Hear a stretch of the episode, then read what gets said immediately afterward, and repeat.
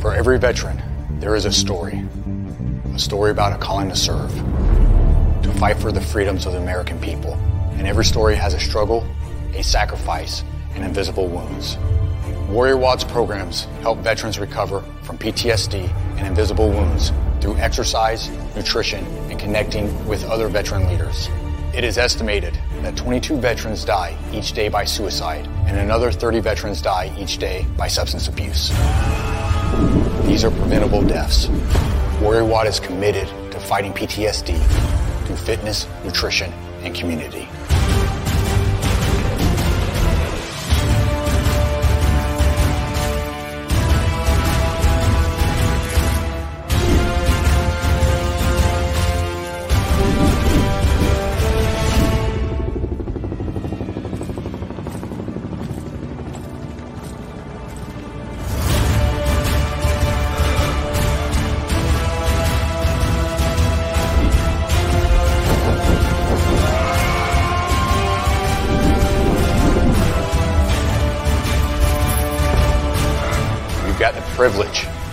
Opportunity to support our heroes in their time of need. Will you join us and take action?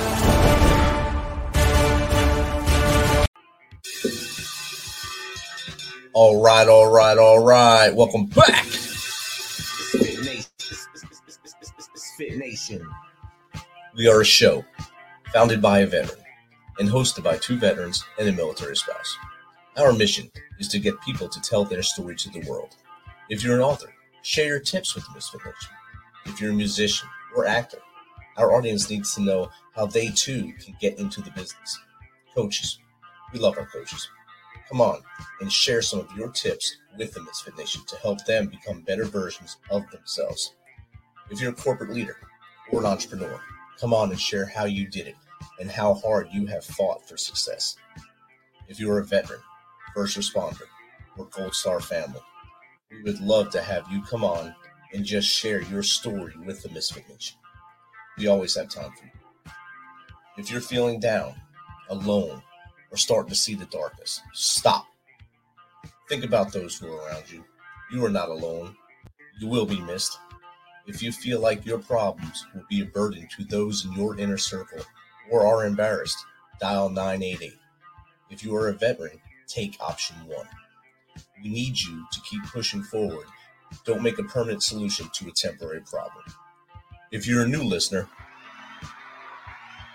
welcome to the Misfit Nation. Be sure to subscribe to our show on your favorite podcast apps and also on our YouTube channel at the underscore Misfit Nation. Subscribe and click the bell to keep you up to date with our latest episodes and all of our news. You can also find us on Heroes Media Group and About Face Radio. Now, let's get to the show.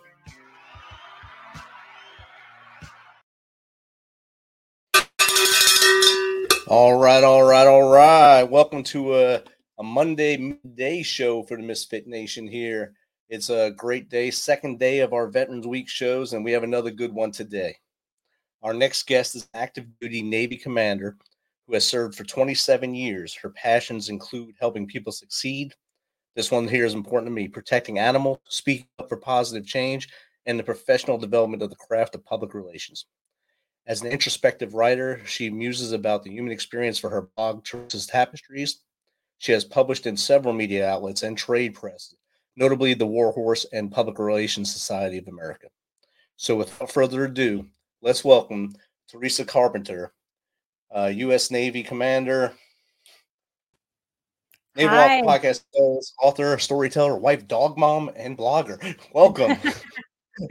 How are you doing, Rich? Great to be on the show. Good. Thanks for having me. it's great to have you. It's great to actually see you. We, we've been talking probably for a couple months via email, but this it's great to have awesome people come on my show, especially fellow podcasters, fellow uh, people of service, and and you, of course, of serving for almost three decades. So thank you for all you've done for our country. Well, thank you. It's it's been quite an honor and and quite quite a, quite an interesting journey uh, along the way. So uh, thank you. So if you don't mind, Theresa, I gave about three sentences of your bio for the for the audience. if you want to go back as far as you want, as far back as you want to go to how we got here, and let the uh, Misfit Nation know a little bit more about you. Sure. Um, as uh, Rich said, uh, I'm an active duty naval officer. I've served uh, for the last uh, almost uh, 30 years. I'm at 27 right now. Uh, I joined the Navy out of Columbus, Ohio. go the Ohio State University Buckeyes. Um, I grew up in a, I would say, a, a middle class neighborhood. Went to mostly Catholic schools had, had a little bit of trauma growing up, uh, just so, so, some issues with my mother uh, that I had to work through uh, a, a, lot of my life. But uh, I'm in a, a, very good good place now today. Enlisted uh, at 19 uh, to kind of get away from from from my hometown and and just see the world and, and figure out what it was I was supposed to be doing with my life and became a aviation electrician's mate. So I fixed airplanes. Uh, then I got picked up for an officer program, and I became a surface warfare officer. And then uh, since about 2008, 2009, I've, I've been a public affairs officer.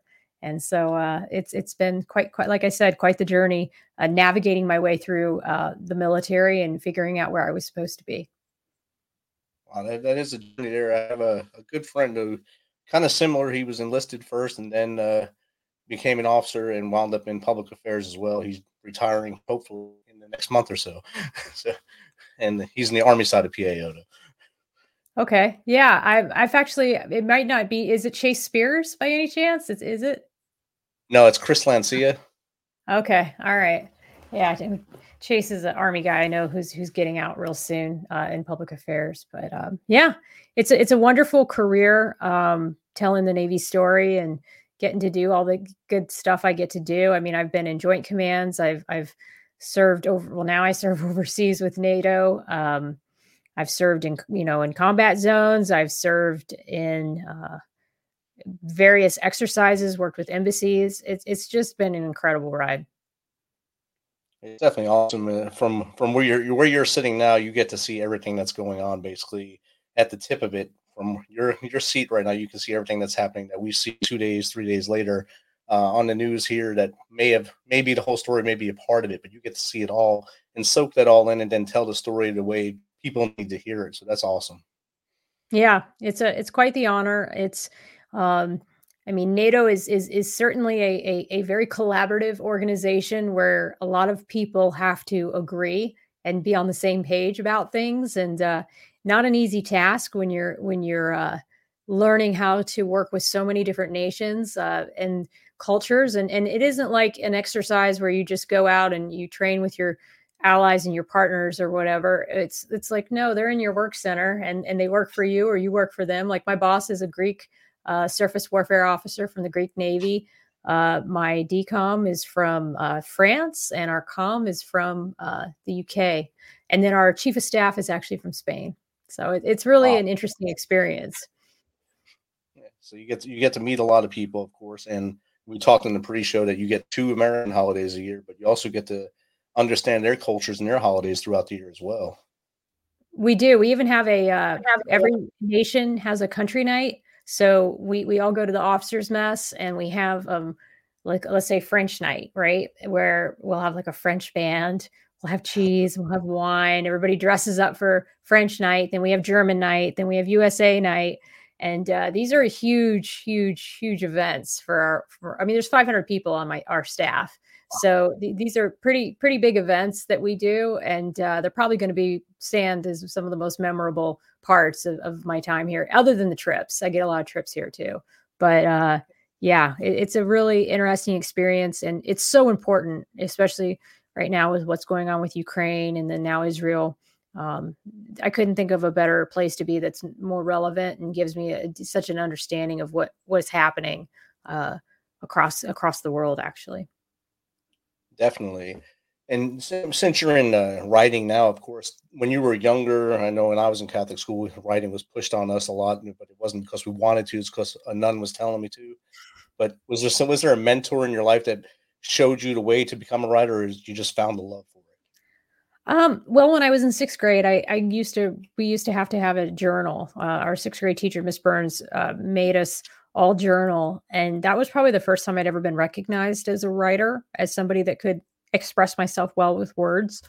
And I remember um, thinking that I was going to really stick with it. Like in eighth grade, I they had career day, and I had a journalist from the Columbus Dispatch come and and and uh, sit with me. And then in high school, I was in yearbook. So I, I was sort of making little inroads to those things. But then I, I got caught up in, in boys and partying and uh, all those other things that, that, that, distract us from our goals. And so I, I kind of lost sight of it. And that was really why I joined as a, as a maintainer on airplanes. Because by the time I got to be about 19, it was almost like there wasn't even that dream anymore. There was just partying and wanting to get out of town and get out out from under my debt and you know so uh but it, took me a little while to like kind of figure it out and go back to what it was that I was supposed to do.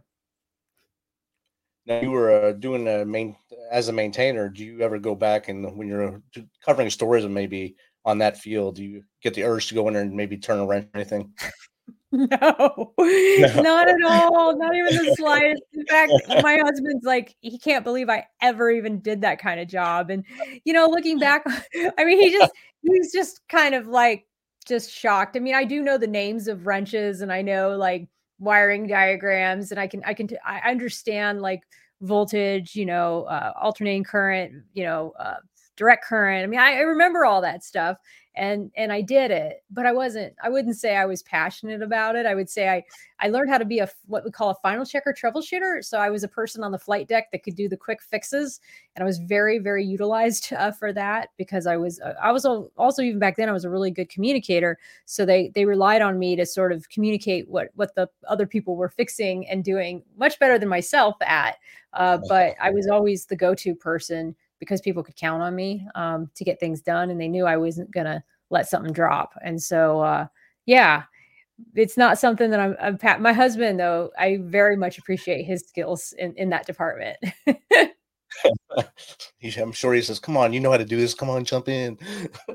well, but it's funny because when we met, uh, he was coming over and fixing my broke down RV that I thought that I could suddenly own and not have any issues with, even though I underpaid for it and got a big piece of shit that oh, I don't know if I can test on your podcast that like went uh, nowhere and broke down on the way to Washington State, and that's actually how we oh, met wow. because he wrote he reached out to me. Uh, somehow we were talking on a dating app, and then he mentioned that he was handy, and then my RV broke down, and I wasn't going to really reach out to him, but then I remembered him saying that he knows how to fix stuff, and so I had him come over, and yeah, that that's kind of how everything started. So, um, and I just remember thinking, my God, this guy's a mechanical genius. Like he can do anything. And I remember just really appreciating it and all my things about, oh, I've got to have a guy with a master's degree and this and that. And I had all these, you know, stupid uh, checklists. They all went out the window when I saw how good he was at what he did. Outstanding. That's a good love story too. So.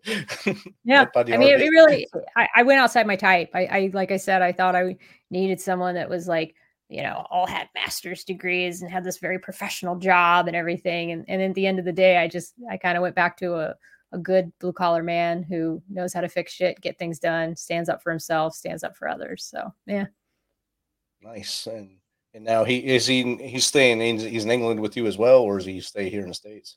Well, he, he kind of goes back and forth. Um, he's technically here as a visitor because we maintain two households. So we have our household in uh, Norfolk, Virginia, but we're also maintaining that as an Airbnb. So that's that's what he works on. So he manages that, and then uh, he's here as well. Uh, and we do quite a bit of traveling. My job, I'm constantly going to uh, Poland or gosh, uh, everywhere, all all over Europe, France. I'm going to Germany next month, and so he he's very fortunate as a recipient of all these trips. Uh, he gets to come with me and go on the back end and and other things. So uh, yeah, we're we're kind of doing this experience together, which has been wonderful because I've been single off and on most of my adult life, and so now, or I'd say half my adult life, and uh, so now I have this amazing partner to just kind of go through all these experiences with me. So it's nice that's awesome to have a, a teammate to go with you everywhere you can, wherever he's allowed to go with you.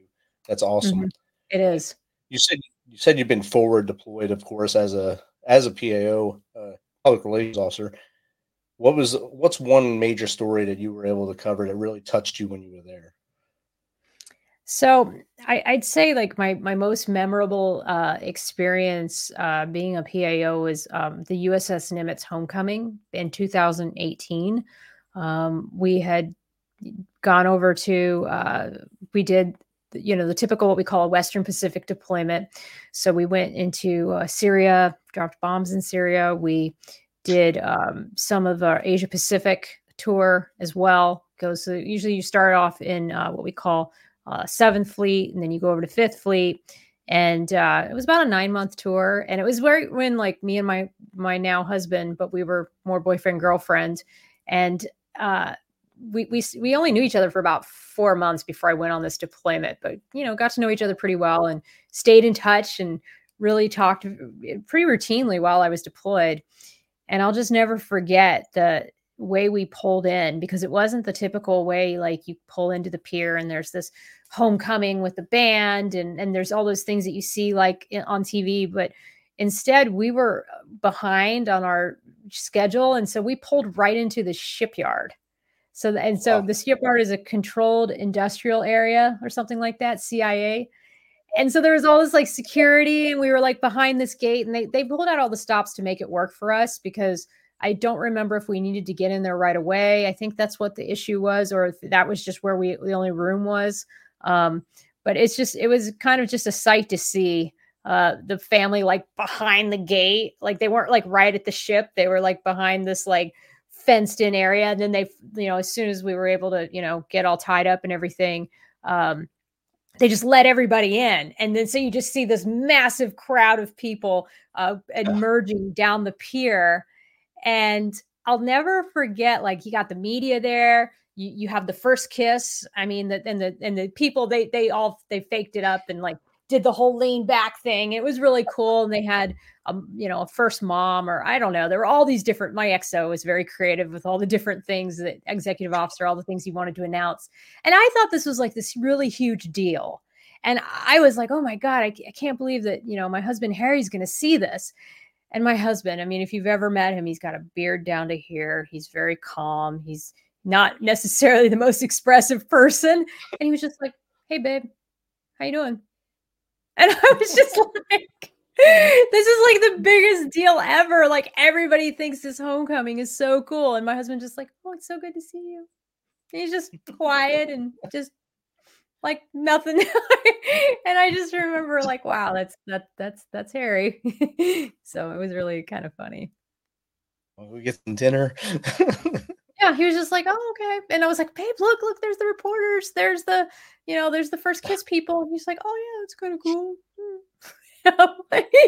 it just didn't phase him. It doesn't like like my job doesn't phase him. It, just reminds me of like there's that girl uh, in the Olympics uh, that got like the second place or the third place, and there's this look on her face, and she's it's called the not impressed look. And then I remember people like used her meme. They'd have like her her like little like grumpy look, and they'd show her in like the Taj Mahal or like somewhere else, and she's just like. Not impressed. I remember thinking like, that's Harry.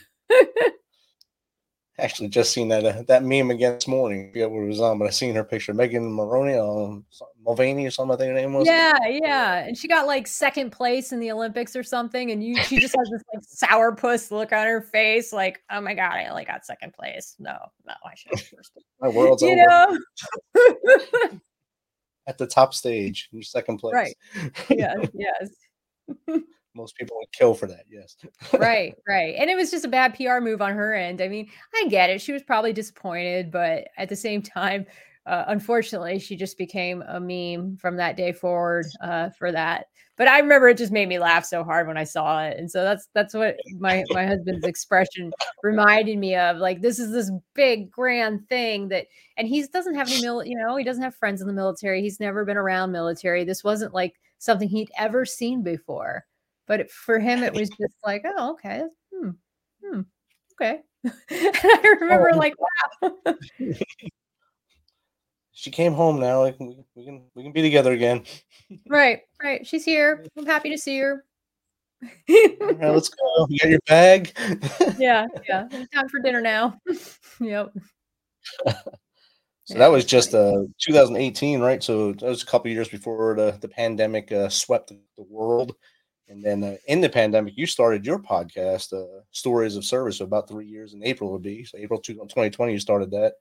Mm-hmm. Uh, what inspired you to start that? And I know you're having fun with it, but I'll let you talk about it.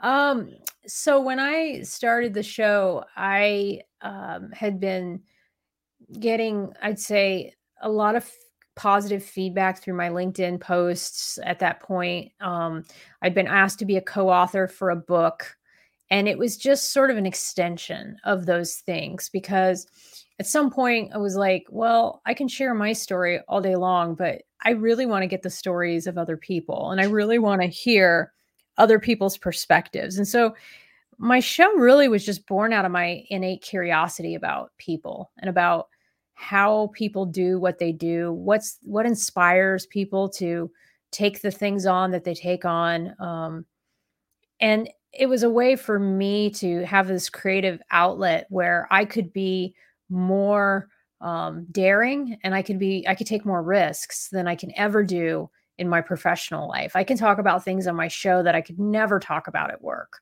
or with my or, or with with you know because everything i do for the navy or for nato is so so tightly controlled and, and centralized in terms of messaging and things like that. But with my show i could take on the topics that i always really wanted to talk about and that i felt were important and then i could also honor and give a gift to somebody else and say well this is your opportunity to tell your story and and the things that you have learned and how those things have helped others. And so for me it was just it was sort of a labor of love and it just it was born out of this curiosity and this need to want to be inspired by others and then the people that inspire me i thought could inspire other people as well that's awesome and, uh, when i first started this it was kind of twofold.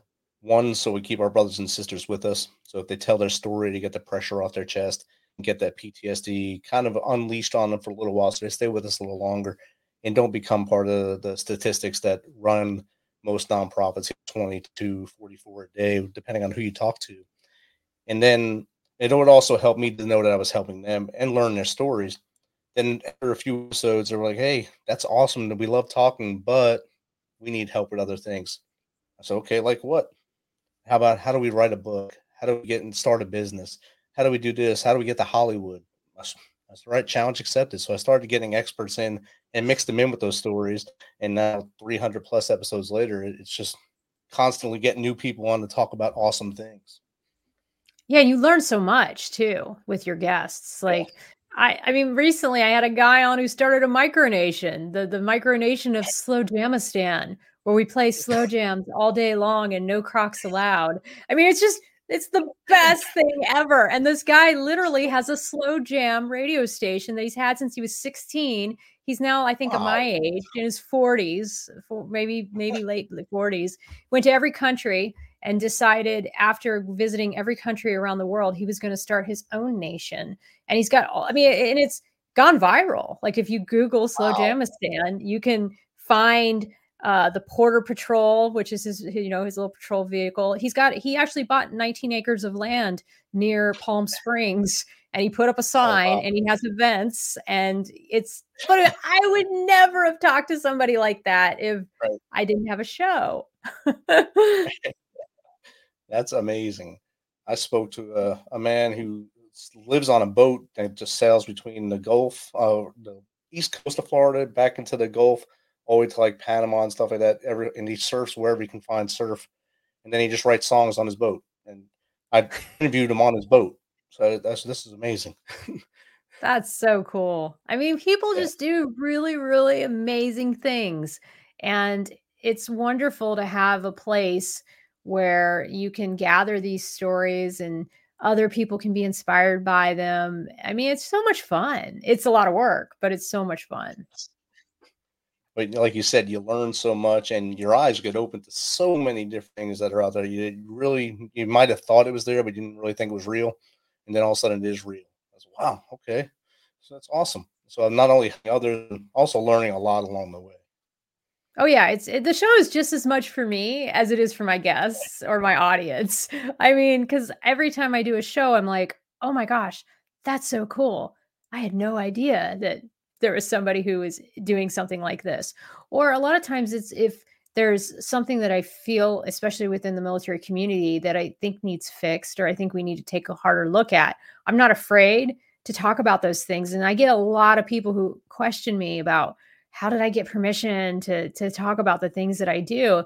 And I and I've actually even written a, a whole article about it that I'm looking to try to get published somewhere about all the lessons learned that I, I've had on on speaking out and speaking up for change because there is a way to do it on active duty and i wish more people would do it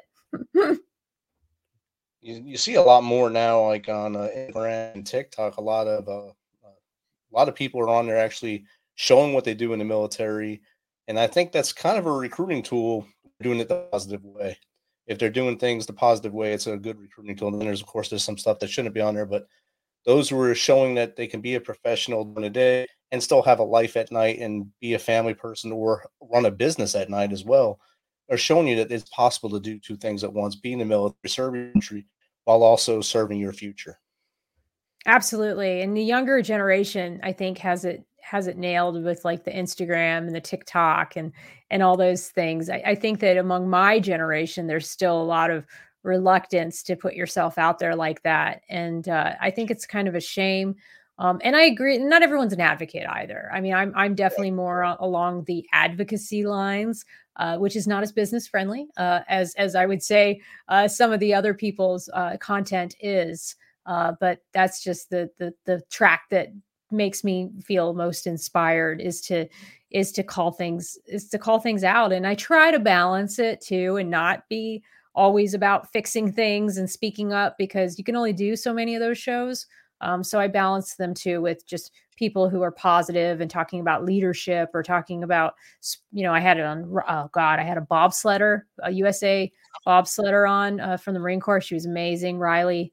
Um, so I, I just mix it up as much as I can. And I find that that's also the secret to success is that you don't have to have just one kind of person on your show you really can have variety. And I think variety keeps it going instead of like there's a lot of sh- big shows that keep the same kind of kind of flow with them all the time and it gets boring sometimes if you go on and just hear the same story basically with a different name. Yep. I like to hear stories of uh, I like resilient stories yet, but I like to hear why they had why they wound up in that situation from a different perspective than the same over and over. Oh, me too. And that's why I love, like you mentioned before the call, uh, Joe Rogan, because he brings on so many different types of people. I'm also, I've become a pretty big fan of the Diary of a CEO guy. Uh, he he does a lot of good podcasts. Um, he's from the UK, and, and he's another one of those ones that does like a lot of the you know big names. But then I even like people like, and this isn't really a podcast, but there's a show called Soft White Underbelly. I absolutely love it. It's a YouTube channel where he he's really a photographer that is now independently um, wealthy and able to interview people on Skid Row and people that live very alternative and and very different type of lifestyles um, pimps drug, drug ad- a lot of addicts but it's it's a fascinating look um, into parts of our society that people uh, I think would rather not not shine a light on. And I, and I think it's wonderful that he's giving these people this opportunity to share their story. And and it's it's fascinating. I mean every time i watch it i just my heart breaks for these people. But at the same time uh, I, I, think that it's so important that we see uh, that that this is a part of our a part of our community. It's a part of our world and uh, i think it's important to have those stories told. And closing your eyes to it doesn't make it go away so letting it be known that, that it's out there and these are real people that maybe made one mistake that cost them this or a 30 second decision caused all this to happen to them. We don't know what their story is until you talk to them. Yeah and a lot of it is um, years of sustained trauma. It's it's complex trauma. It's people who have um, unfortunately we're, we're not really given a very very good start to life and uh, it, it just it messes with your brain it messes with your personality I mean, I, I, can even tell that in my own family that it, it's just unfortunately when you've kind of gone down a certain road for so many years, and um, it's it's incredibly hard. And most of the people that he interviews will never uh, break that cycle. Um, but I think that it really gives us um, an awareness and a compassion uh, for, for these kinds of people and the things that they've been through. Um, and so it has opened my eyes in a way that I've, I mean, I'm forever changed because of his show. I mean, and that's that's saying a lot. It's just, but I keep watching it and I keep tuning in, and uh, I, I feel like everybody's story I learn a little something from. Right, and if you don't learn from them, then something's wrong up here. But you got to learn something from people's stories, and, and you, you can see maybe how you could have could have been there for them if, if you knew the person before, if you seen the sign or something. But a lot of our brothers and sisters wind up out there too after they get out of the military because whatever is going on happens, they wind up there and then they're back into another fight to get back into a, a good life. Uh, I've interviewed a few former service members that wound up homeless, wound up in in the Skid Row areas of their towns, and had to fight the fight the demons to get out of it and become successful again. It's hard. It, it really is. I mean, and and I can tell you a lot of this. Um, what was really fascinating to me about it, Rich, is that um, a lot of the things that these people struggle with at the end of the day is just plain loneliness. Um, they just don't have anyone there for them. They do not have friends. And I can tell you that even as I've been an active duty member in the military and I had a good paycheck coming in, I know what that's like. I know what it's like to wake up every morning and not have someone to call and, and go weeks like that and, and really just have like anonymous groups that that I could turn to. And so when some of the people in the in the shares or like whatever you want to call it during the show talk, I can I can relate even though I was never, you know, homeless on Skid Row, I don't think I've ever had the addiction issues to the extent that some of those guests have. Um, I know what it's like not to have anyone and, and to be alone. I mean, I was alone in my in my own childhood home a lot of times, and I I know how that feels to think that every day you're just waking up and there's nobody to call because you're just and you're so miserable and pathetic in that state. Nobody really wants to deal with you because all you are going to be is a taker because you're in such a shitty place in life and uh, so I, I, guess i have a lot of compassion for people who have who are in that muck and and i have found the only way that you really get out of it is to find and this is not going to sound like the right answer but it worked for me you have to find somebody who's in the muck with you you have to find people who are just as down and out as you are but that want to get better that's why the anonymous groups are really helpful uh, because nobody else will listen to your sob story when you're in that sad, pathetic place. Um, because you've just you've taken so much from people at that point, and you're not in a position to help anyone. Um, and, and, unfortunately, that's where a lot of those people be. That's where you get when you're like that. And I know this because again, I've spent months in those places. Um, I was, you know, always had a happy face at work, and you know, nobody really knew what was going on behind the scenes. But behind the scenes, I had nobody to talk to or no one to call and uh, you know it was it was a really it was a really tough place so I, I guess i do. I have a lot of compassion for people that get to those places. Right and uh, like you said the if you don't uh, if you don't get into muck with people or have them in the same fight that you're in you know it's hard to kind of get into that level or understand what their tribe what what what tribe they need where they need to go from there.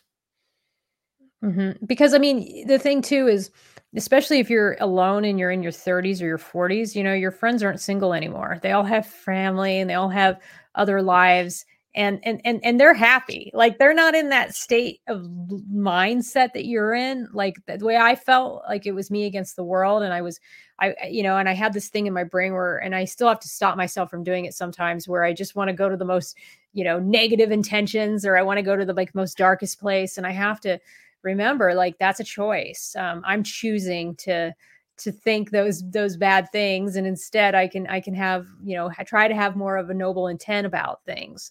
But that takes a lot of like discipline to discipline your mind that way if if for years you've been thinking in a different way. And so i think that's what happens to people when when they become suicidal or they become depressed or they have all those issues is that they spend days and weeks and then it becomes months of just not really feeling like there's anything to look forward to each day. And that's how I felt. Um, so I, I, think that that's probably the best thing you can do uh, when you're in that state is find other people that are in that state as well. And I know that people won't tell you that. Like they'll say, oh, no, you got to call a friend that's really, you know, no, because those people don't get it and, and they're not going to really take time for you.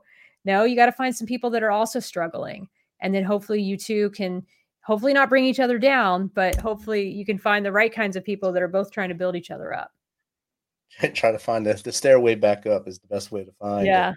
And another yep. thing for those in military, when you leave home, we do when we're young to join the military, you're leaving that direct link back to the friends and family. And now you found a whole new friends and family that people don't understand that that becomes your family.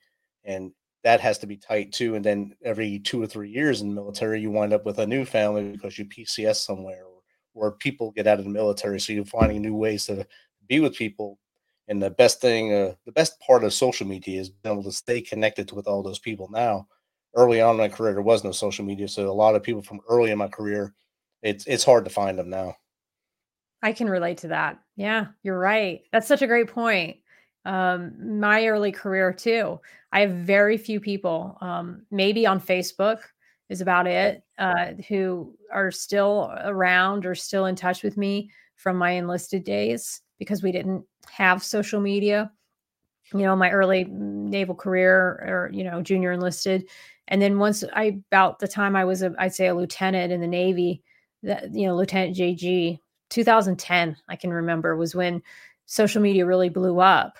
But before then, you're right. I, have lost touch with a lot of the people um, and people from my childhood too. I mean, sometimes they'll randomly reach out on Facebook, which is always kind of interesting and fun. But um, I was a pretty unhappy kid growing up. And so it's like, it's really hard to like kind of go back to some of that. I mean, I had happy times, don't get me wrong. And I had some great friends, but I spent a lot of time feeling sorry for myself and kind of being lonely. And so it's it's it's very interesting because I'm so happy now and and I've had a lot of therapy and I've a lot of, done a lot of work on myself. And so um, it's just a, I I know I'm the same person. I just don't feel the same, you know? Right. We we all evolve and mm-hmm. sometimes our friends from our past do not. And uh, I have friends that still talk about back in the day all the time it's always about high school and this and this. It's been 30 years since high school, uh, 25 years, whatever, but it's a long time since high school. I, I don't remember a lot of high school. I remember a lot of the military. Yeah. I know that's that's how I feel too. I mean, the military has basically been my well. I've joined when I was 19, and it's it's been my entire adult life. Um, it would be strange to go back to Columbus. I, I've thought about it. Like, what would it be like to like live in Columbus, Ohio again? I mean, I have still some friends there and some people that I know, but I, I, it's just not even my life anymore uh, because I've, I've just been living this life for so long. So I think it would be, it would be quite strange. But I, I mean, and, and, there are some amazing people from there, and I, I, I did have some great experiences as well. But it just seems such a, like a world. I'm sure it seems that way for you too, Rich. It's like a world oh, away oh, yes. from where you are now. Even when I just was home a couple weeks ago, we lost a, our aunt died, so I went home, and everyone, I, I just go and get a hotel room. I go visit my dad, sit with him. I interviewed him this time because I figured that's the best thing I can do right now. Interview him, get his story. So I put him on my podcast, made him famous. 83 year old man on my podcast, talking to this time, third, everything but everyone else is still doing the same things that they always did. And I don't know. It, it's hard for me to just get involved up there because I'm not there. Mm-hmm. Yeah. No, I, I, totally understand where you're coming from. Um, it, it's it's tough for me too, and and like I said, I'm grateful that I have um, my friend Mary McNeil, another friend named Karen, uh, a couple others, uh, Tara, and her sister Sherry. Uh, so there's a few that that I still keep in touch with, or that uh, you know I, I would try to visit if I ever went back. But my husband's from Washington State, and so what we'll probably wind up doing is once I retire, um, not necessarily move there, but maybe live there part time, especially in the summertime where it's warm. Um, and then find a, another home in in southern south in the Florida area where values and uh, weather align for us. So so that that's kind of the plan. and we have uh, one of the audience uh, chimed in here. Theresa, thank you for all you do, and thanks for telling your story. Small world. My wife is from just down the road from you in Lancaster, Ohio. It's Jake Holland, our resident redneck here on the Misfit Nation.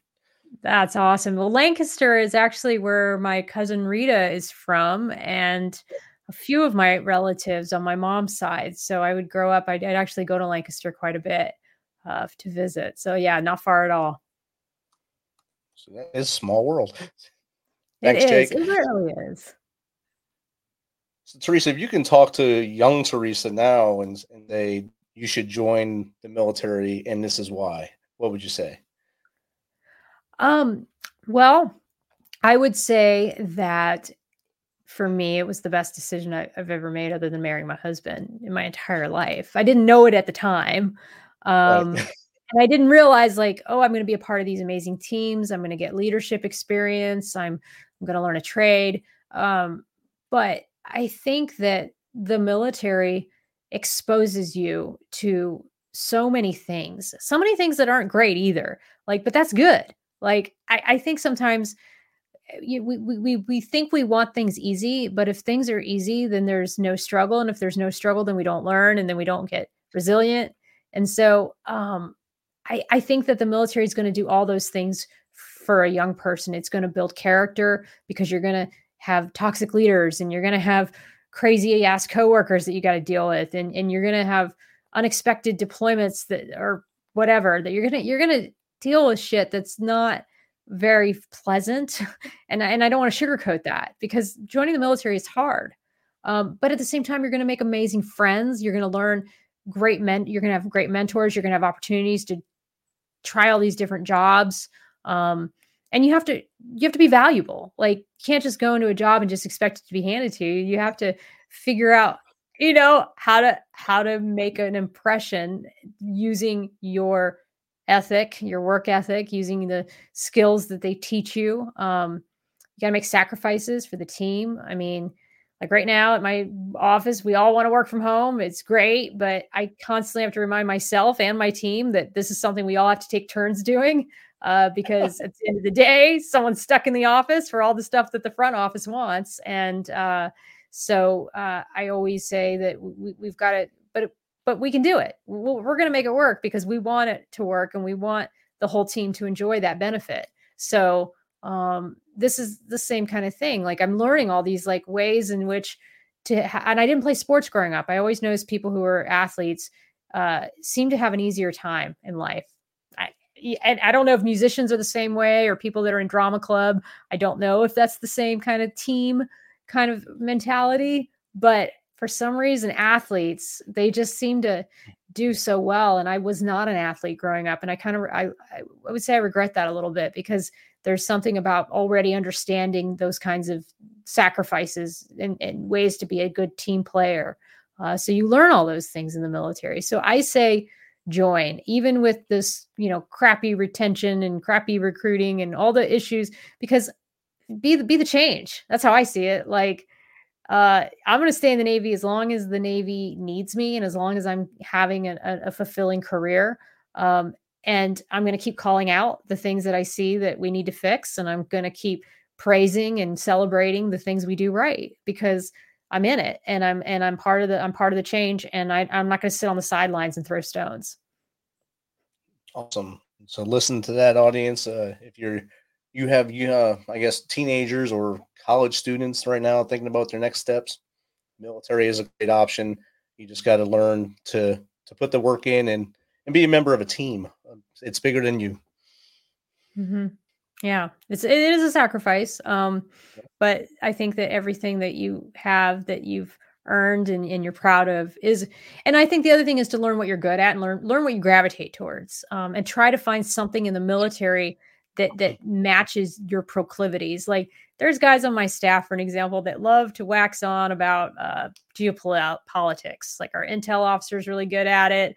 Um, our political affairs advisor is really good at it. Now I've realized our information operations guy is great at it. I am not that person. I am not going to stand up at a briefing and tell you what China's doing or tell you what, you know, what the Ukrainian media is saying. I, I'm really not. But am I going to be the one that's going to plan a damn good exercise? Yes, I am.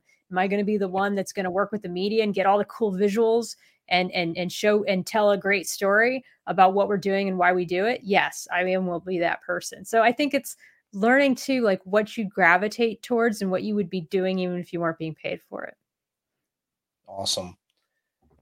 Theresa, how does someone get in contact with you, like I did, to either talk to you like we are now, or or maybe get on your show, or just learn from you how to be a writer?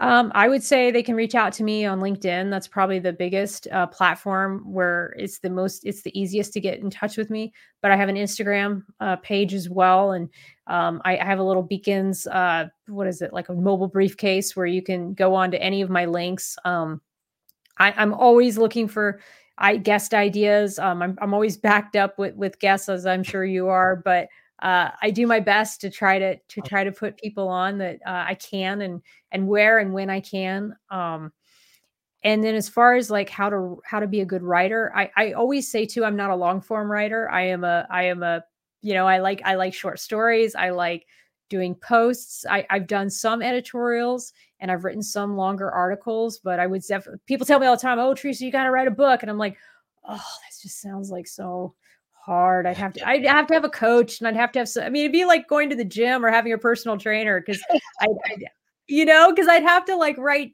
all the time and uh and I'd have to work on my grammar and yeah. I, and it's so interesting because like as I get older I just don't give a shit. I don't care anymore. Like I used to be like oh god I'm not the best writer. No one's ever gonna like and now I don't care you know? I I, I I'm happy with the way I write. I'm happy with the way I express myself online. Um, so I would say that you just got to be yourself, be be who you are, and if you're you you don't have to be Shakespeare uh, to put out a story. You, you can you can literally put together three paragraphs on a social media post with a, with a nice picture, and that tells a story. So being a storyteller is not I wrote a book. Being a storyteller is I, I, I captured this amazing content, this video. You know, I just took my phone and went like this, and oh my god, it's so gorgeous. And then I'm talking about how that experience made me feel, and and and how it inspired me. That that that's a story. Definitely, and I love that. I mean, I just published my second book, uh, September 11th, to came out, but I didn't write every day. It took me years and years to finish this book. Because I kept having ideas, and I'd write a little bit and come back to it. Write a little bit, come back to it. So each chapter basically one story at a time and I would just erase stuff. I'm not the perfect writer at all, but I got it out. Thank God. That's awesome. Congratulations. Like I say, I, I, definitely want to do it someday. I just haven't haven't done it yet. It, it, it was a fun journey, and I'm glad glad that be's out now. So I'm not gonna look work on my PhD a little more now. That's awesome. What's your PhD going to be in? Homeland Security. Okay, very nice. I figured I'd try something obscure and do that. So, Theresa, this has been awesome. I know it's getting late where you are. Uh, we have the rest of the day here in the in the states to hang out and uh, and do our job. Job. I guess we have to go back to that. But thank you for coming on and and, hanging out with the Misfit Nation for the last uh, almost fifty minutes. This has been awesome. Thank you so much. It's such an honor to come on the show, and uh, thank you so much for considering having me on. And and and it's been a pleasure talking to you, Rich. So you have a good night. All right. Take care now.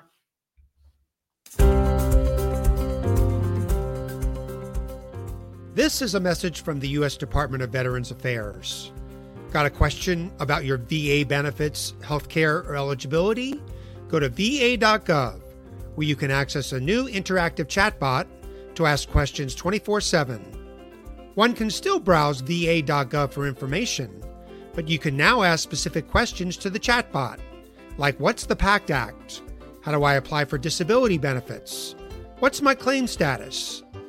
You can access the new feature through va.gov's Contact Us page. Then click on the Start Chat button. The chatbot will continue to improve veterans' access to information about the benefits and services they've earned. This is one way VA is offering seamless and secure access to its online resources.